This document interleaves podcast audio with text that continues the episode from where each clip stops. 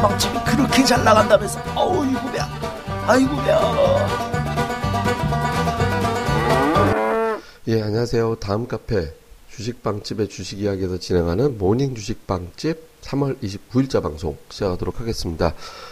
미국 시장은 오늘 혼조세로 이제 마감이 됐습니다. 이제 다우지수와 S&P 500은 살짝 올라가고, 나스닥 지수는 살짝 빠지고, 뭐 애플의 주가가 하락하면서 이제 전체적으로 좀 눌리는 흐름이 나왔는데, 이제 상대적으로 이제 다우지수는 끌어올릴 만한 다른 종들이 좀 나왔었고, 이제 나스닥은 이제 전반적으로 뭐 힘이 없는 형태가 됐는데, 오늘은 미국이 거래량이 되게 적었어요. 그러니까 미국의 거래량이 지난 주말 대비 한 20% 정도 줄어들었거든요. 그러니까 이렇게 이제 줄어들 수밖에 없게 된 게 유럽이 오늘까지 휴장이거든요. 그러니까 미국은 지난 주말 휴장이었고 유럽은 이제 오늘까지 휴장이다 보니까 특정한 지역의 휴장이 집단으로 있게 되면 그 해당되는 자금은 매매를 안 하거든요. 그러니까 뭐 우리나라 주식시장에서 외국인들이 차지하는 비중이 적지 않죠. 그러니까 외국인들이 매매가 줄면 전반적으로 거래량이 줄듯이 이것도 마찬가지거든요. 그러니까 그렇게 되면서 이제 등락폭도 굉장히 좀 크지 않았고 약간 좀 한산해져 있는 상태로 이제 마감이 됐다, 이렇게 이제 봐야 되는 거죠. 근데 여기서 이제 좀 중요한 것은 시장이 여전히 그러니까 금리 인상에 대한 스트레스를 가지고 있구나. 그러니까 이제 이럴 때 살짝 좀 올라가서 마감해도 되거든요. 그러니까 지난주에 좀 쉬었기 때문에 증시가 전체적으로 보면 지난주에 뭐 물론 이제 뭐 엄청나게 빠지거나 이제 그런 건 아닌데, 그러니까 폭으로 보면은 주간 단위로 보면은 올라가지 못하고 마감된 한 주였잖아요. 그러니까 이제 조금 반등하는 힘이 좀 세게 지금보다 좀 더 나와도 되는데, 이제 약간 이제 옐런의 어떤 발언을 보고 넘어가자, 그런 시각이 좀 있었죠. 그러니까 우선 옐런의 발언은 그러니까 FOMC 직후부터 나왔던 연준 위원들의 금리 인상을 할 것 같다라는 식의 어떤 발언들을 진압을 해줄지 여부가 결정나는 중요한 어떤 이벤트가 되잖아요. 그러니까 오늘 저녁에 이제 뭐 알게 될, 수요일 저녁이면 우리 시간으로 이제 수요일 아침이면 이 결과를 보게 될 텐데, 근데 옐런은 현재까지 이제 옐런의 어떤 성향으로 볼 때는 굉장히 비둘기파적인 어떤 시각을 갖고 있는 인사다, 이렇게 알려져 있죠. 근데 실제로는 옐런은 그런 사람은 아닙니다. 그러니까 비둘기파적인 사람은 아니고, 그러니까 굉장히 합리적인 결정을 하는 걸로, 데이터 굉장히 중시하고 시장 전망에 대해서 굉장히 좀 따져보고 하면서 굉장히 신중하게 발언하는 사람이거든요. 왜냐하면 예전에 이제 버냉키라든가 이런 사람하고 달리 옐런은 그 교수 출신은 아니에요. 그러니까 남편은 교수인데 옐런은 교수가 아니거든요. 그러니까 그리고 이제 또 한 가지는 버냉키 같은 경우는 이제 초반에 그 의장 FOMC 연준 의장 처음에 되고 나서부터는 굉장히 초기에는 굉장히 좀 혼란함이 좀 있었어요. 이 사람이 발언이 정제되지 못한 상태에서 발언하다 보니까 시장이 갑자기 충격을 확 먹고 막 등락이 나오고 이렇게 되면서 외환시장이 변동성이 굉장히 커지는 형태가 된 적이 있었거든요. 그런데 옐런은 원래 연준에서 일을 해왔던 인물입니다. 그러니까 발언이 어떤 영향을 끼칠지에 대해서 굉장히 잘 알고 있는 사람이니까 시장에 부정적인 요소가 나올 만한 발언을 굉장히 이제 극도로 하지 않으려고 이제 노력을 할 가능성이 높죠, 이 사람은. 그러니까 이제 이런 거를, 이런 성향이라든가 이런 걸 감안을 해서 본다라면 현재로는 아마 이제 옐런이 좀 시장의 불안함을 좀 중화시켜주는 그런 발언이 나오지 않을까, 이렇게 이제 기대를 거는 거죠. 그래서 시장이 밀리지 않고 그냥 보합 정도에서 등락할 수 있는 정도의 흐름을 만들어준 것 같습니다. 여기에다 이제 오늘 미국에서 나왔던 지표가, 소비 지표는 예상치보다 나빴고 주택 지표는 예상치보다 좋았는데, 물가에 영향을 주는 거, 물론 이제 주택이 또 영향을 주지만 당장은 소비잖아요. 그러니까 이제 소비 관련된 지표가 예상치보다 낮게 나왔다라는 거는 사람들이 소비를 많이 해야 이제 물가가 올라가죠. 제품 가격을 제값을 받을 수 있으니까. 근데 소비가 예상보다 덜 나왔다라는 거는 물가 상승이 예상치를 반영한, 이제 예상치만큼 나오지 못할 가능성이 높다라고 볼 수 있거든요.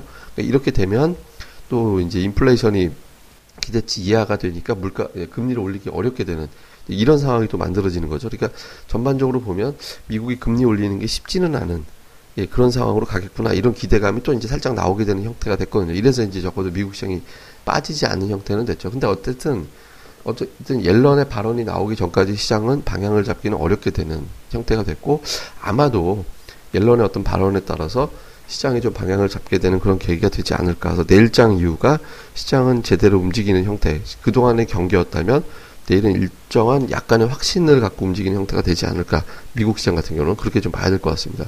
그리고 우리 시장으로 넘어와서 보면 우리 시장도 마찬가지죠. 그러니까 오늘까지는 확연하게 방향 잡는 게 쉽지가 않아요. 뭐 돌발적으로 지수가 올라갈 수는 있겠지만 추세적으로 움직이기는 오늘장은 좀 어렵거든요. 왜냐하면 유럽이 오늘까지 휴장이니까 외국인들의 어저께 외국인들의 매매가 되게 줄었잖아요. 지난 금요일에 평소 2조 원대 중반까지 매수매도 합이 2조 5천억 정도 전후됐었거든요.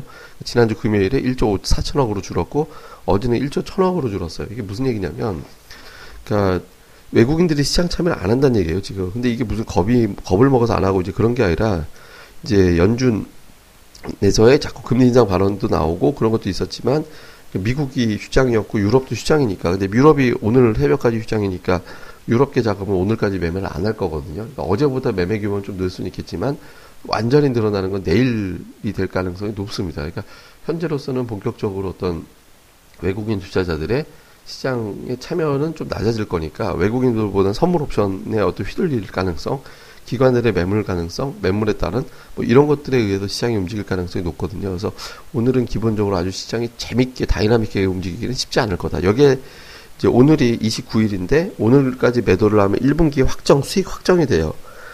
이게 완전히 확정이 되거든요. 그러니까 이게 되는 거고, 내일 팔면은 이거는 이제 4월까지 주식을 보유한 게 되는 거잖아요.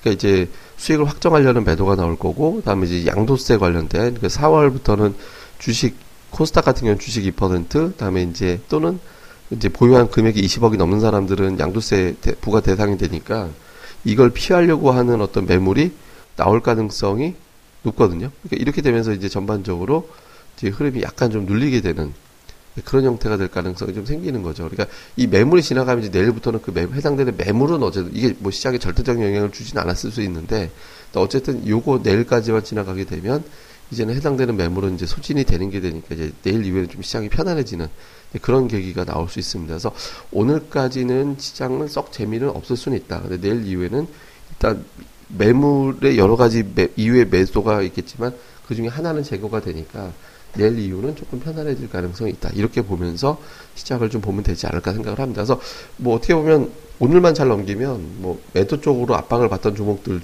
중에 일부는 좀 풀릴 가능성이 높거든요. 그래서 별 이유 없이 이제 하락했던 종목들, 별다른 딱히 이렇게 큰 이유 없이 하락이 만들어졌던, 단지 수급적인 요인만 가지고 하락했던 종목들은 오늘장 정도에서는 적극적으로 좀 비중을 늘려보는 시도를 좀 해도 되거든요. 물론 이제 일련의 발언이 어떻게 나오느냐에 따라서 이제 달라지긴 하겠지만, 일단은 뭐 확인하고 하려면 이제 수요일날 하면 되는 거고, 예측으로 한다면 이제 오늘장부터는 이제 서서히 이제 좀 비중을 이제 늘려놓고 가면 되고요. 아니면 뭐 워낙 주식 비중을 이제 유지하자라는 쪽이었으니까 그냥 주면서 그냥 넘어가도 되니까 딱히 이렇게 급한 대응을 할 필요는 없는 날입니다. 그러니까 지금 그냥 차분하게 잘 넘기면서 내일장 이후에 시장의 방향이 잡히는 게 진짜 방향이 될 가능성이 높으니까 그런 형태로 좀 지켜보는 게 어떨까, 이렇게 이제 말씀을 드릴 수 있을 것 같습니다.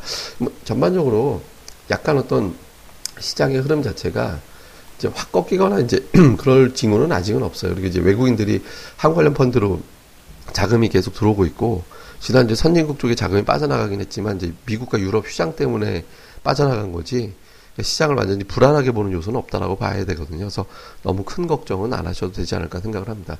예, 그리고 이제 뭐 자세한 이런 내용들 같은 경우는 제가 카페에다가 다 정리를 해놓거든요. 저희 카페 다음 포털 다음에서 주식빵집 이렇게 검색하시면 저희 카페에 오실 수 있으니까 저희 카페 많이들 오셔가지고 또 자료들 많이 보시고요. 특히 저희 운영진들 종목이 제가 빈말로 드리는 게 아니라 요즘 정말 잘 맞아요. 그러니까 제가 이 사람들 미쳤나 싶을 정도로 종목 분석하는 내용들이 굉장히 적중률이 많이 높게 나오고 있거든요. 그래서 오셔가지고 뭐 이렇게 동영상 강좌나 이런 거 많이 해놓고 있으니까 많이들 또 보셨으면 좋겠습니다. 그리고 저희 카페 또 저희 방송 또 좋아요, 아니면 또 이제 뭐 그런 것들 많이 좀 눌러주세요. 뭐 좋아요나 특히 구독하기 이런 거 좀 많이 좀 눌러주시길 부탁을 드리겠습니다.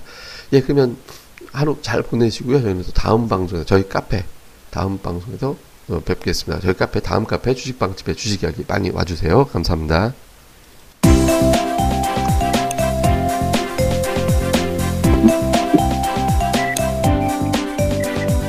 안녕하세요. 주식빵집 운영자 불사조입니다.